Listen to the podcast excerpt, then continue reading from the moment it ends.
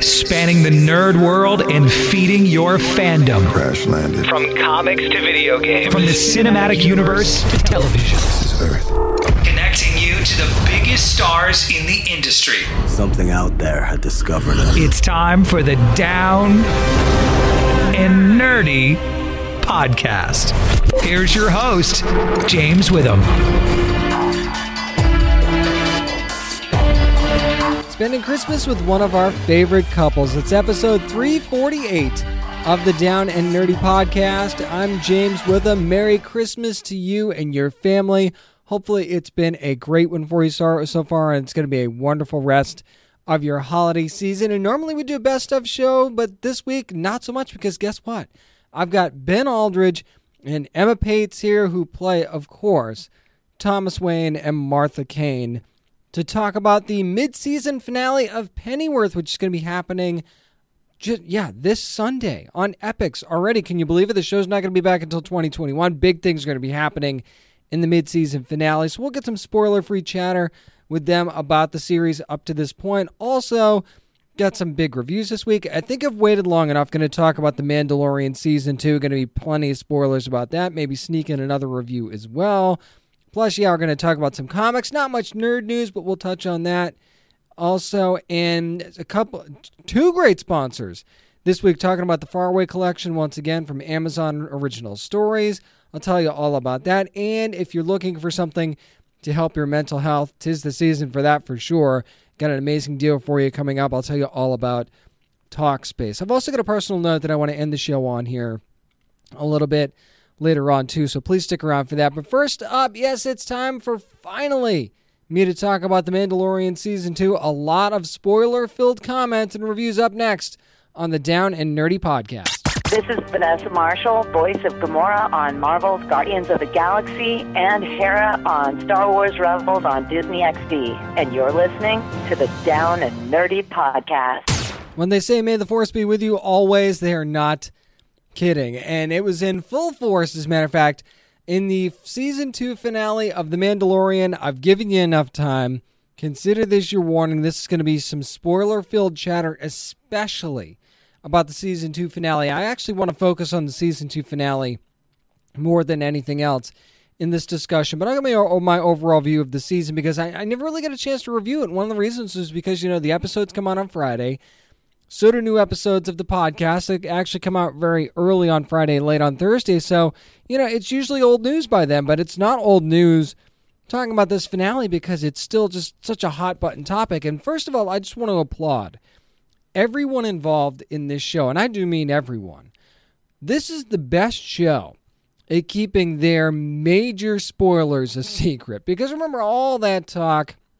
Now, the whole Luke Skywalker thing that was, you know, a possibility. We knew that because we knew there was only so many Jedi left after what uh, Ahsoka Tano said uh, why she wouldn't train Grogu. So we knew that Luke Skywalker would be a possibility. Remember all the chatter about Sebastian Stan, and I even said on the on on the show not too long ago about how you know recasting a part like Luke Skywalker probably not a good idea. You know, I'll pass on that. You know, nobody should play Luke Skywalker but Mark Hamill. And then lo and behold, there he is as Luke Skywalker, digitally de-aged Luke Skywalker. It was phenomenal. It was it was absolutely the right decision. Usually I'm not a big fan of that of that kind of thing. But if you're going to do it, do it right. How many times have I said that on the show? And I'm just in the course of my life in general, I've said that all the time. If you're going to do it, do it right. And that's exactly what everyone involved in this show did. And uh, tip of the hat to Jon Favreau and company for for making that decision. And maybe you didn't like it, but who, would did you really want somebody else playing this role? I mean, I know that we had the Han Solo series, right? We had Solo and somebody else played Han. You're not going to de-age Harrison Ford to play a young Han Solo. You're just not going to do it. And this is not like we were talking. It's it's not like we were talking about you know school aged Luke here. We were talking about a Luke Skywalker that was, you know, after the events of Return of the Jedi. He wasn't that much young. You know, the age difference wasn't that great. So to be able to do it this way, I think was absolutely the right way to go. And it was just that presence. And yeah, yes, I absolutely thought of Rogue One when I saw the, the, the lightsaber scene where he's coming down the hallway and just mowing down the Dark Troopers, right? But so what? It was amazing. And the second you see that green lightsaber, you know. And even Moff Gideon knew. Did you see the look on Moff Gideon's face when he not only saw that there was a Jedi on board, when he saw the color of that lightsaber, he was like, "Oh shit!" He knew, so he knew it was bad news, and that's why he tried to, you know, take down Grogu, and that, you know, and that's why the, the that's why Mando jumped in front of him and saved his life again. But I'll get to that here in just a second. I just thought that this episode of this series was peak Star Wars at its finest. And I get the criticisms of the show, okay, that I, that I've seen. You know, people saying it's basically somebody trying to find a great preschool for their kid. You know, that, that that's good for a laugh. And you say there's plot holes and all these other blah blah blah. It's a fun show. Okay? It's fun. It's well written. It's it's it's episodic and procedural, but at the same time serves as a main story. And you know what? For anybody who thinks this is the Baby Yoda show, and to a degree it is, okay? Obviously, this is Disney. They know they want to sell merchandise. Star Wars has absolutely been about selling merchandise for decades now. Don't come at me with the with this is a new thing. No, no, no, no. No, no. It, it was like that in the original trilogy, too. You just maybe choose not to remember that. But think about this this show is far more than Baby Yoda, and you know it if you choose to see it. There's so many depth. There's so much depth to all of these characters in, in introducing Boba Fett, and then you bring Fennec back, played by Ming Na Wen, and then you introduce Bo Katan and her crew of Mandalorians, and then you get that twist in the episode with the dark saber where Mando has the dark saber, and now Bo-Katan has to win it in combat. He can't just give it to her. There's honor there, and just when you think they're about to throw down, that's when all hell breaks loose with the Dark Troopers, and that's our that's one of our major cliffhangers coming out of the season two finale. Right, is what's going to happen with that. So I, I, I think that that's something that that's something that brings great intrigue to season three, and maybe the taking of the you know of Mandalore. Maybe the Mandalorians finally get their homeland back, and but who is going to be a part of that fight, and who's going to be leading that fight? That's another thing. So I I think that that's something we'll see a lot of in this upcoming third season. And a tip of the cap to Sasha Banks too, by the way, who does a fantastic job as Koska. And and hey, wonderful job all around by this cast. But that that was just one that stood out to me. And Giancarlo Esposito is a friggin' gem. He was just so Moff Gideon was so evil and unlikable. It you know it rivaled his character on The Boys so much, but but in a very different way. Giancarlo Esposito just should be in absolutely everything, as far as I'm concerned. I, I don't think there's a single thing I can think of that I did not enjoy watching him in. And I mean, just seeing Boba Fett on screen again and Tamara, Temuera Morrison and knowing that Book of Boba Fett is going to continue that. I'll get to that later on in Nerd News. I will touch on that later on. I don't want to do that here. But if you didn't tear up when Grogu says goodbye to Mando, I'm not saying like full on cry, but if you didn't at least get emotional, then you don't get the show. You absolutely don't get the show and you didn't feel that connection. If you didn't feel that connection, then you never really wanted to love this show in the first place because Star Wars isn't all about cool ships and space fights, okay? It's absolutely more than that as well. There's always been a deep emotional connection in Star Wars, in the canon. There's always been that. And that and they brought that to this series and it was palpable. Think about all the things that Mando said when the series started and all of these different things that he said he would never do. And because of how he felt for this child, not just his duty to this child, but his feelings toward and, and someone who shouldn't shouldn't have these feelings in the first place, but couldn't help but develop a bond with this child and to the point where he would do anything like like a parent would do adopted or otherwise, would do anything for their child. And that's that's how he felt. And when he says, I'll see you again, I promise that's that's one of the things that really hit me, man. That, that hit me really, really hard, especially with somebody as somebody with children and and thinking about having to say goodbye, but knowing that that is the best thing for him. That was the best he needed to be trained, and I loved that quick interaction between Mando and Luke Skywalker too. I thought that you know that there was a little bit of tension there, just a little bit, and then you kind of and, and then Luke cool as a cucumber, right? Just like you remember that that that was the Luke Skywalker we remember from Return of the Jedi, and that's the one that we remember now. And of course, you know, not too long after Luke having to say goodbye to his own father, too. By the way, let's let's not let's not discount that. And when Luke says, "I would give my life to protect the child," that's what you want to hear when you're trying to build up a trust with someone. And and he obviously trusted him. But there's just so much great character work in this series. The action sequences, not just with Luke Skywalker, but with the entire cast in this was was absolutely top notch. The plan that they put together I thought was a solid one. And you think in every episode of this season, I don't really think there were any wasted episodes. Every episode made me want to see the next one immediately. And that's again how I felt after this finale. I'm like, I, ha- I want season three, but now I got to wait, what, a year, maybe more for this thing now? And again, I'll get to that a little bit later on in Nerd News, but The Mandalorian is just a series that, yes, while there are some, you know, characters that are going to sell a lot of merchandise in this, they are also characters with a lot of depth. They're also characters that, you know, are just fun characters. And I get, you know, maybe maybe you don't like that Mando broke the rules, but that's part of the fun of the show, right? Is being able to discuss whether or not he should have taken his helmet off in any instance. Or maybe Bo Katan was right. It's like saying, you know what, you're you're stuck in the old ways, man. You gotta start living in the future. And and and how their relationship is going to be from here on out as far as whether they're gonna be able to work together or not, I think it's gonna be really, really interesting. And that end credit scene you know, with Boba Fett going back to Jabba's palace and, you know, just mowing everybody down and taking the, you know, for lack of a better term, throne. It was absolutely amazing. So, season two of The Mandalorian, I mean, I, I can't stress enough how much I enjoyed it. I, if you want to criticize the show, fine. Maybe you just don't get it. I'm not going to say you you have to like the show. I'm not that guy. But at the same time, there's certain shows that I understand that when I watch them, and if I don't enjoy it, somebody else might, because maybe it's just not for me. Maybe this is just not for you. But you know what? It kind of should be for you, because this is a really good show if you if you want to see the depth in it.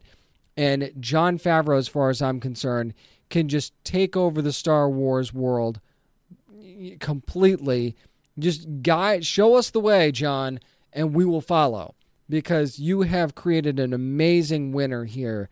And and after his can even with his success with Marvel Studios, I think it's time to trust Jon Favreau to do almost anything at this point.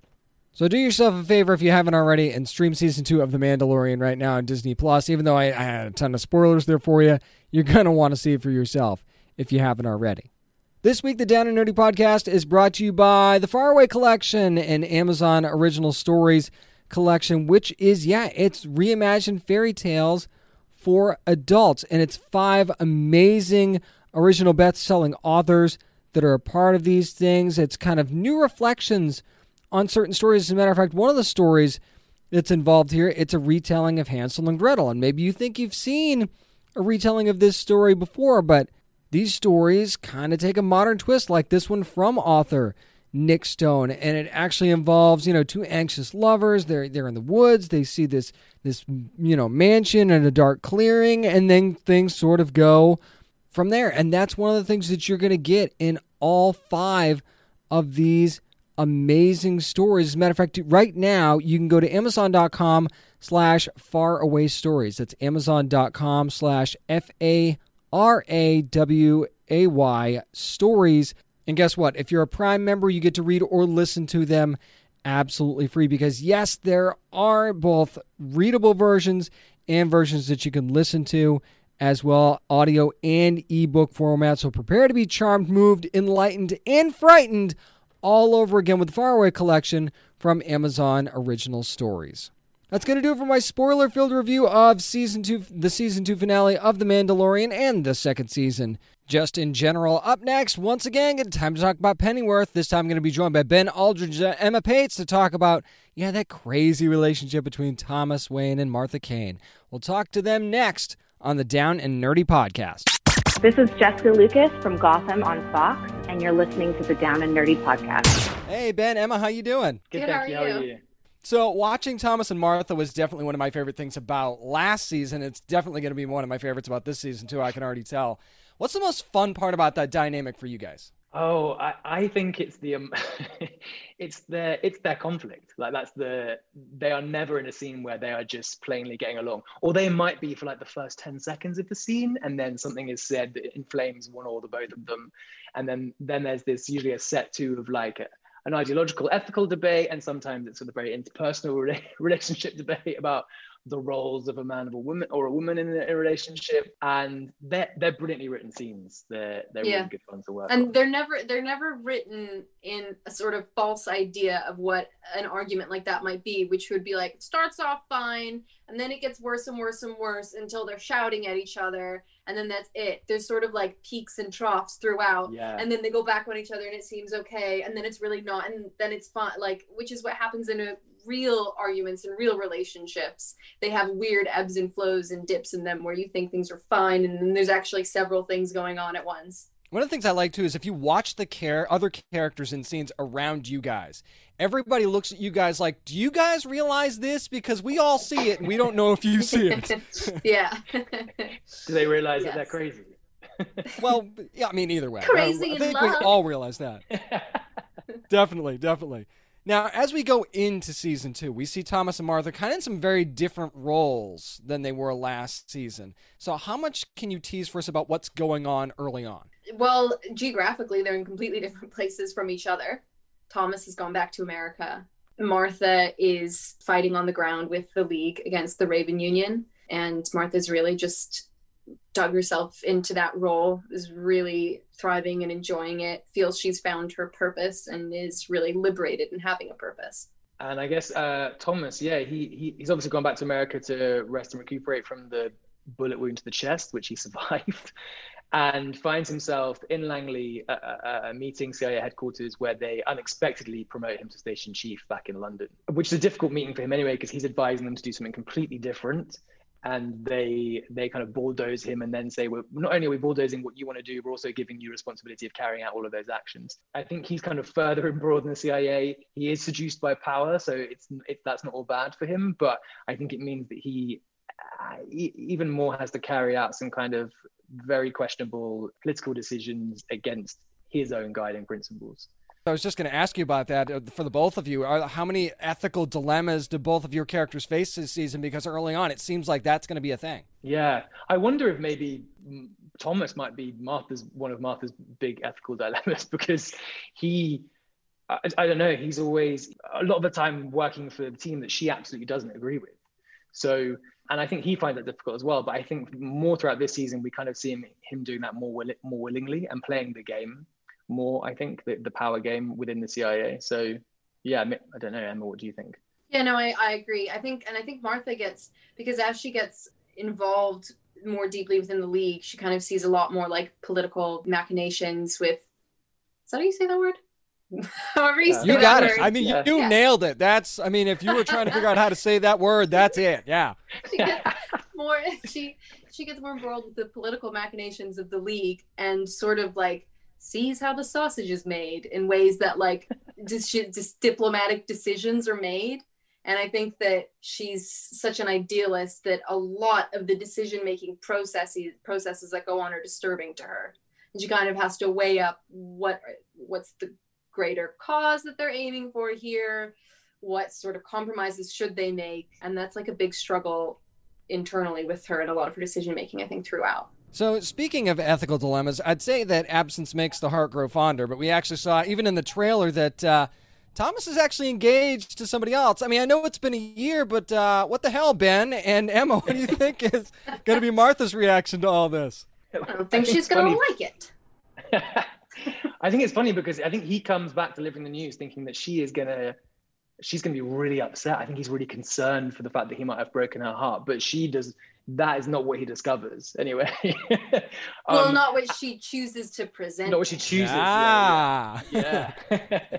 but I think I think it happens. But I think he is probably pressured by his family. He's an heir to a huge fortune. I think it was very important then to have to, you know to start a family and be married at at his age. So I think um, his choice is probably you know impacted by by someone his mother has found for him uh, to marry, and it feels like yeah, it feels like a it feels like a fine fit. That that'll do.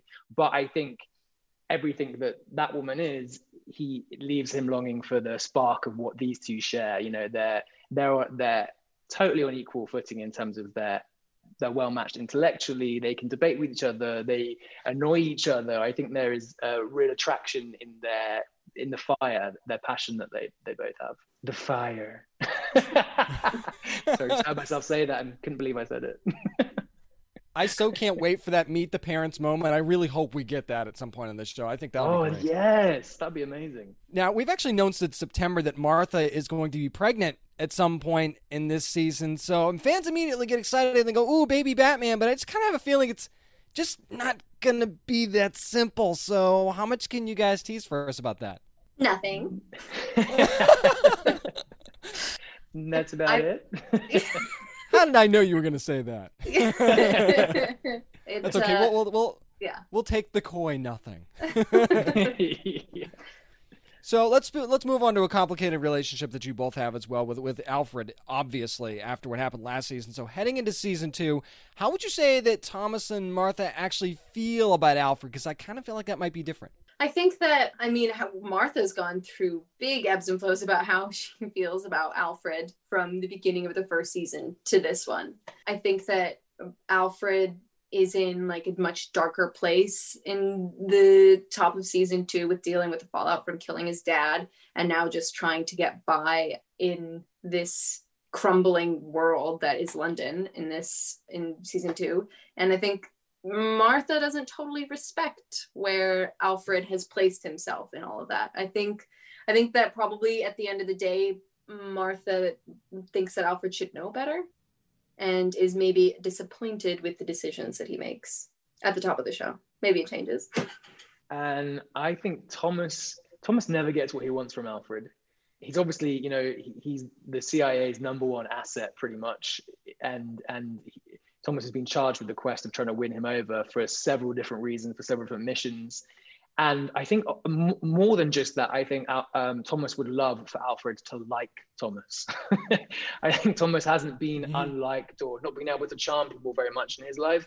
And Alfred just won't give him anything. And there's every scene between them, there's a real, there's a real power play as to who can be almost, you know, almost who can be more standoffish and Alfred always wins. I think Uh, most scenes kind of use, they have a sense of, of Thomas kind of trying to develop some kind of relationship, friendship, and Alfred kind of you know rejects him or very much holds him at arm's length. But in within this season, that does change, and and we we see for the the first time we see Alfred coming to Thomas.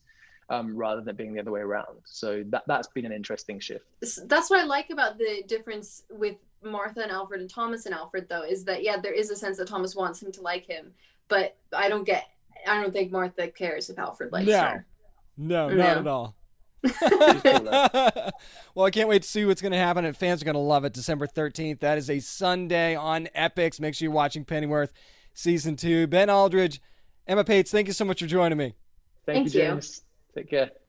This week, the Down and Nerdy podcast is brought to you by Talkspace. And this is the time of the year, you know, it's easy to feel overwhelmed right now. I mean, you're a human being. There's a lot to be anxious about between the, you know, 24 7 news, the pandemic, politics, just the stress of the holiday season in general. We need to take care of our mental health and work through our emotions. You could do that with a licensed therapist on Talkspace. Like, like, like for me, I, I've got I've got kids that I have to take care of during the day. You know, dealing with virtual schooling and and everything, and working and other personal stuff that's going on in my life. With Talkspace, you can actually sign up online, download the app, and start therapy that same day with a licensed therapist at a fraction of the cost of traditional therapy. And depending on the plan you choose, you can actually message or schedule live video sessions with your therapist. So there's your convenience right there. And you can do this on your schedule and you'll pay the same amount every month. And it's easy to do this on a budget. Talkspace, that's one of the great things about Talkspace, is that it is affordable. It's the fraction of the cost of in person therapy.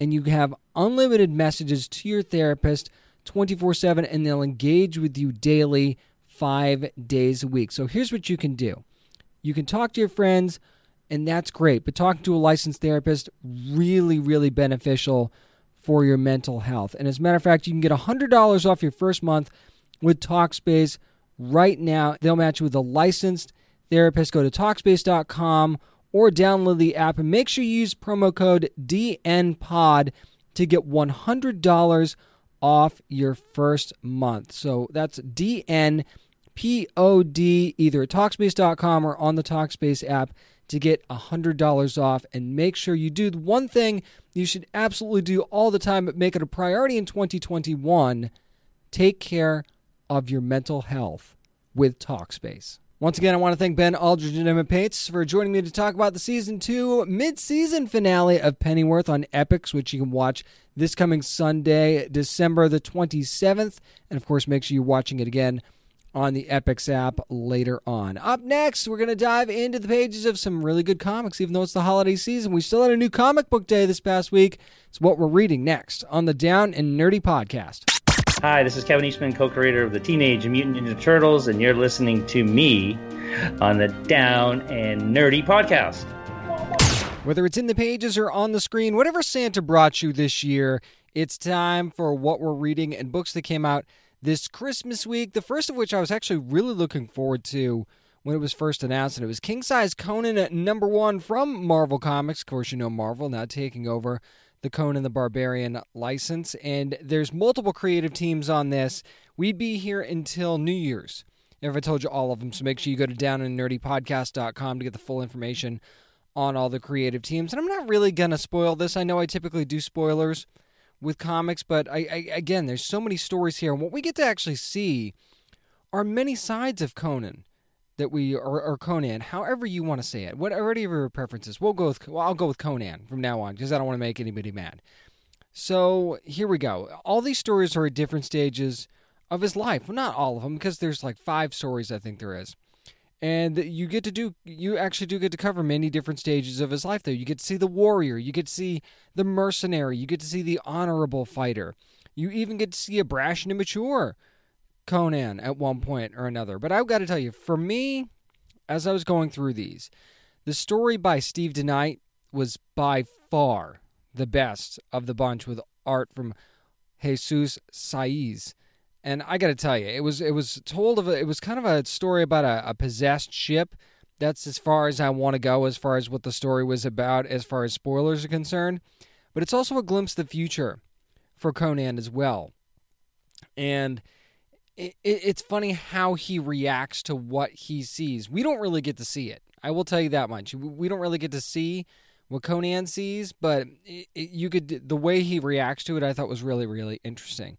The other story that really stood out to me was the one by Chris, Chris Claremont. Big surprise, right? That a Chris Claremont story would be of the best of the bunch. I mean, it delivers a great story uh, of a battle, which is which we see a lot in the in this in this comic and several of the stories, but it has a far more personal end than most do. And, and the way that again Conan handles the situation and how he ha- it's an interaction between he and another character, and, and it's very much centered around that. Very very interesting, very very different take on what you would normally see from a battle scene, especially from opposing sides too. This issue is actually really great to me for anyone who's a, li- a longtime Conan fan of the last 50 years of comics, anyway, as, as far as the comics are concerned. But I gotta say that this one I felt like was also a really good issue for someone that really was not quite familiar with all sides to this character and the kind of perspective that we got over this 50 years. For was so it was a celebration, but at the same time, I feel like it's also a good jumping on point for somebody who might want to learn more about the character, especially since we've got that live action series coming to Netflix as well. So yeah, go ahead and pick up King Size Conan the Barbarian. I thought that I'm curious to see exactly how you guys would feel about it. Jumping back into the pages of Endless Winter to about Justice League Dark, number 29. Anytime I see a Justice League Dark book, I'm, I'm bound to pick it up. I'm, I'm just putting that out there. Andy Lanning and Ron Marz once again doing the writing here. And this name, I, am going to butcher this name, but I'm going to try my best. Amancay Nahuelpan doing the art there. And that's, I, I tried my best there. Please correct me if I got that wrong, which I'm sure I did. June Chung doing the colors, colors here, and Rob Leigh on the letters. And this is Endless Winter Part 7. And I've really enjoyed the Endless Winter arc so far. Gonna maybe do maybe minor spoilers here, so especially if you haven't read up to this point, so just buckle in for that. We actually get to find out what happens to the Frost King though in the battle with the Viking Prince and Hippolyta and Black Adam from many years ago, the first appearance of the Frost King, actually. And I actually also provide some insight on how to possibly defeat him in the here and now, which has been the problem. And as as Barry Barry Allen says at this at one point in this issue that you know the Earth might not be able to recover from this as it is, but we can defeat this enemy if we know how. So th- that's what they're trying to do. They're desperately trying to save what they can, what's left of the Earth, actually. So now Diana kind of takes up her mother's mission in the present and assembles the Dark Team, you know, Justice League Dark Team, kind of search for help. And that means looking for Swamp Thing. If you read earlier issues of, of Endless Winter, you know what happened to Swamp Thing. So they head to New Mira and they find that kind of Swampy's done some redecorating. And I got to tell you, I like what he did with the place. And, and hats off to the art team, too, by the way, but I'll get to that in a second. Now, he says he kind of can't go with them in their struggle, as he says.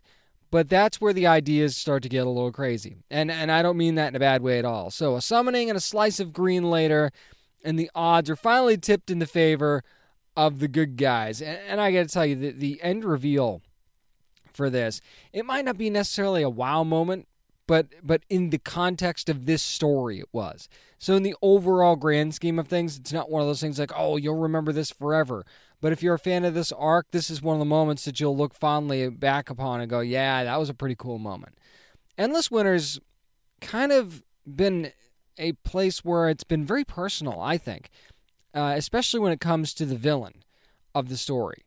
So th- there's a lot of personal aspects to the story, and I think that that's really cool for for a long running arc here. And I like how it's spanning over different stories and different issues and and it the way that they've crafted the story so far has made a lot of sense in being able to tie in all these different characters and all these different books. I mean, I, I talked about Aquaman number 66 last week and all of this makes sense. It was it's not just a random jumble of issues. Each one has its own point to the story, and that's not something you get all the time. That's what we should when it comes to arcs like this, but that doesn't always happen.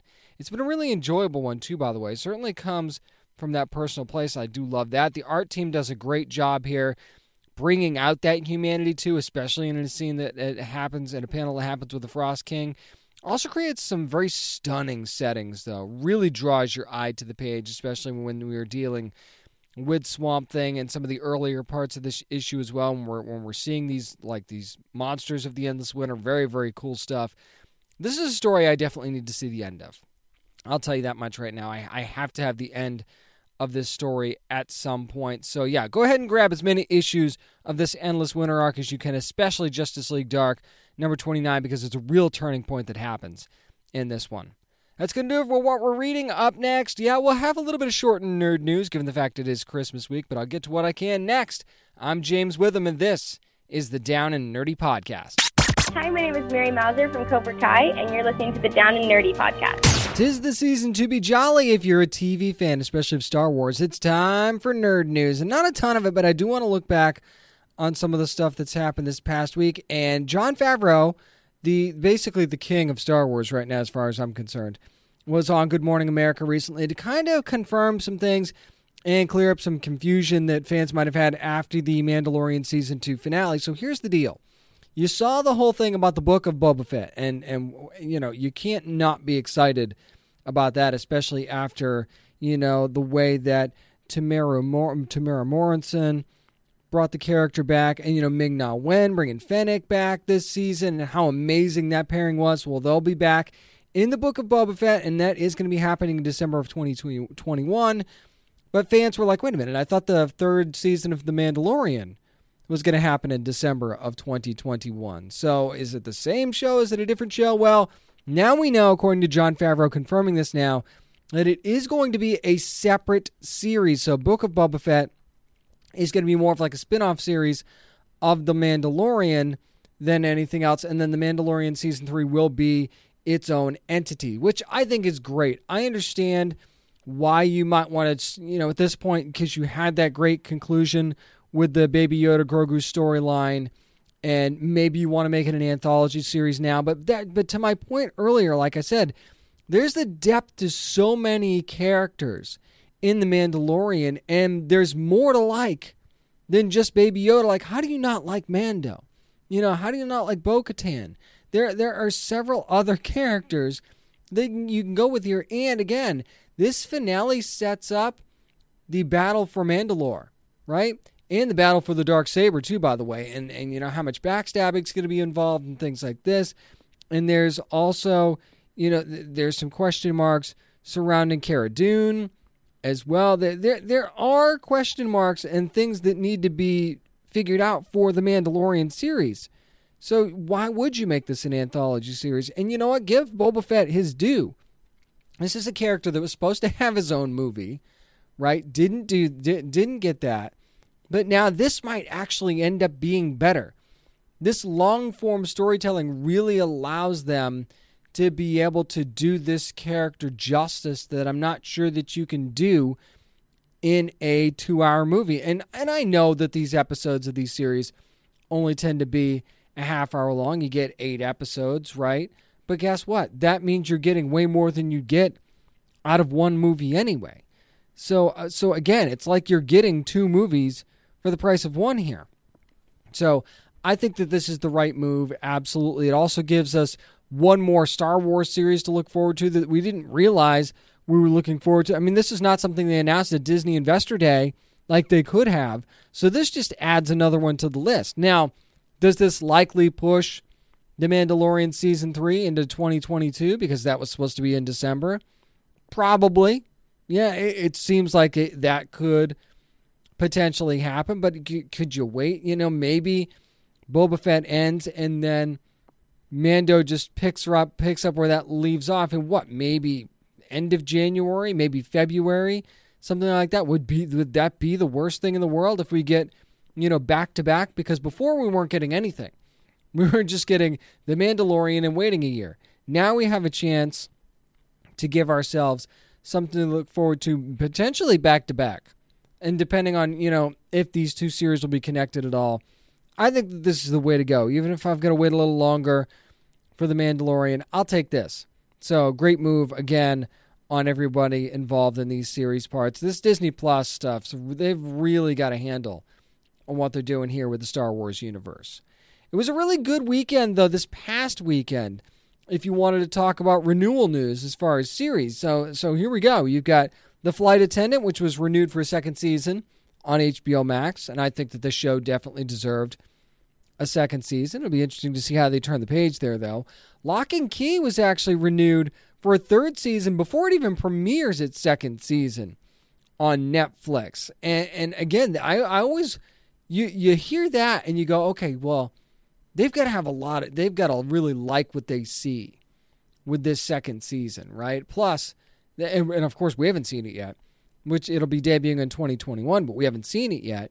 And then you think about, you know, well, that happened with The Boys, with Amazon as well, where it got renewed before the second season even premiered. And think about how amazing the second season of The Boys was. So now I'm really stoked for season two of Locke and Key.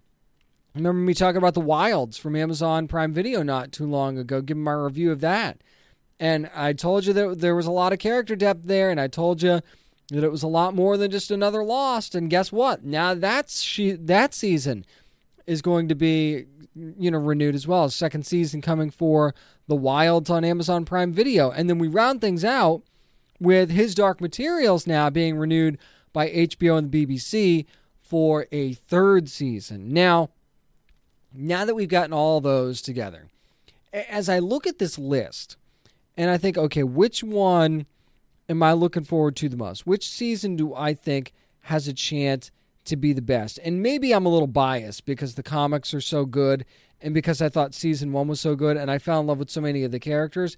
I just feel like Locke and Key, just from a character standpoint and premise wise, for where they could go with this, even though they didn't go letter by letter with the comics, they did a pretty good job of following uh, at following at least the the idea of the story, right? I think Locke and Key, especially getting that early vote of confidence, I think this one has a chance to be the best out of the bunch. And I know that his Dark Materials had a, had a really good second season.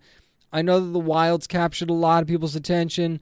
The flight attendants obviously got some good star power, and it's a, and it's a it was a good mystery in its first season. But Locke and Key is like this is a show that could go a lot of different directions depending on what they do with the second season. And you know, you've got the supernatural aspect going on here, and there's a lot of unpredictability that can be involved in a show like this. And unpredictability, when done well, is a very good storytelling tool, let me tell you. So that's why I and, and while I'm looking forward to to to pretty much all of these, I just think that Locke and Key to me is the one to really, really look forward to as far as the third season. And I realize, you know, hey, we haven't even seen season two yet, but if Netflix likes it enough to renew it early, then that has to say something because that is not that's something that happens more often than it used to, but it's certainly not something that happens every day. Finally, this is just Cobra Kai being Cobra Kai, and looks like the new home of Netflix hasn't changed a thing for Johnny Lawrence because they came out with a brilliant, and I mean brilliant, not just tweet but video, to tell us that yes, season three is going to be released now earlier than they had originally announced. January 1st, that's right, you can kick off your new year, literally and figuratively, with Cobra Kai Season 3 on Netflix. And it's basically Johnny saying, you know, I, I you know, talked to the guy at the pawn shop.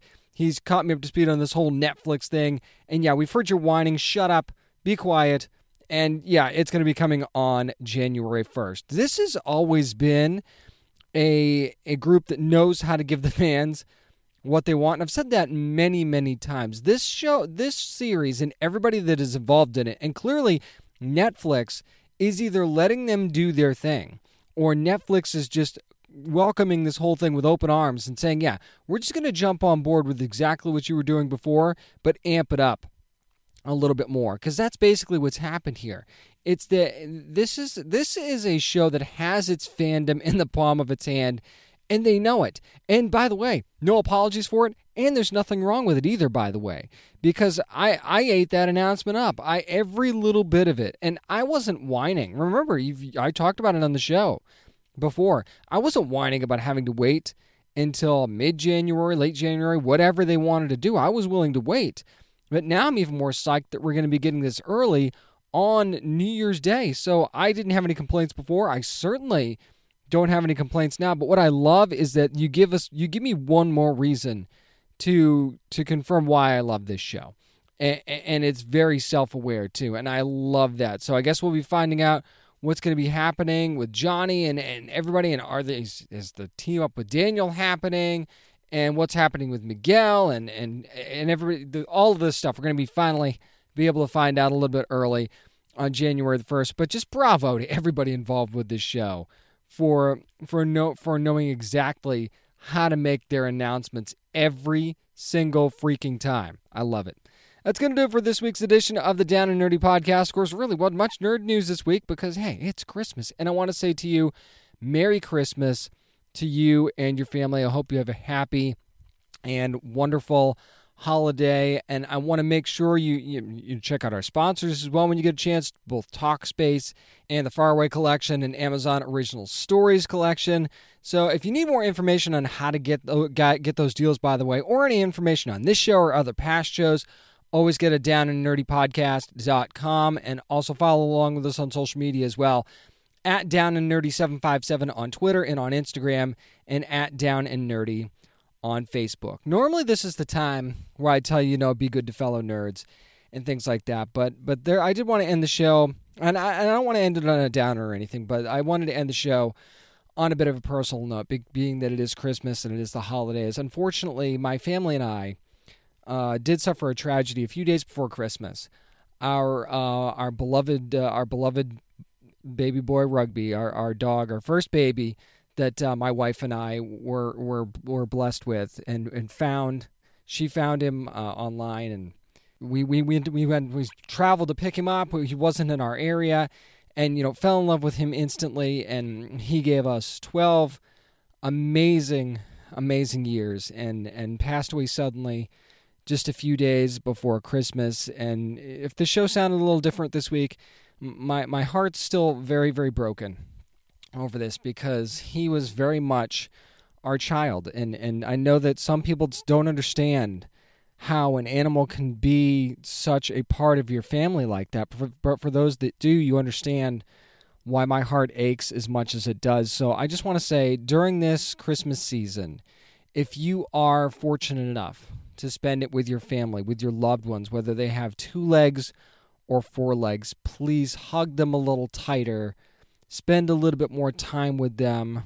Just bask in the joy of their company as much as you can because it you truly don't know when your last day is going to be either for yourself or with them. So just if do please do that for me in, in loving memory of my my sweet sweet rugby. Please do that this holiday season if you're able. So please be safe, be merry, have a very merry Christmas, and I will see you next week on the show. And yes, please do be good to your fellow nerds.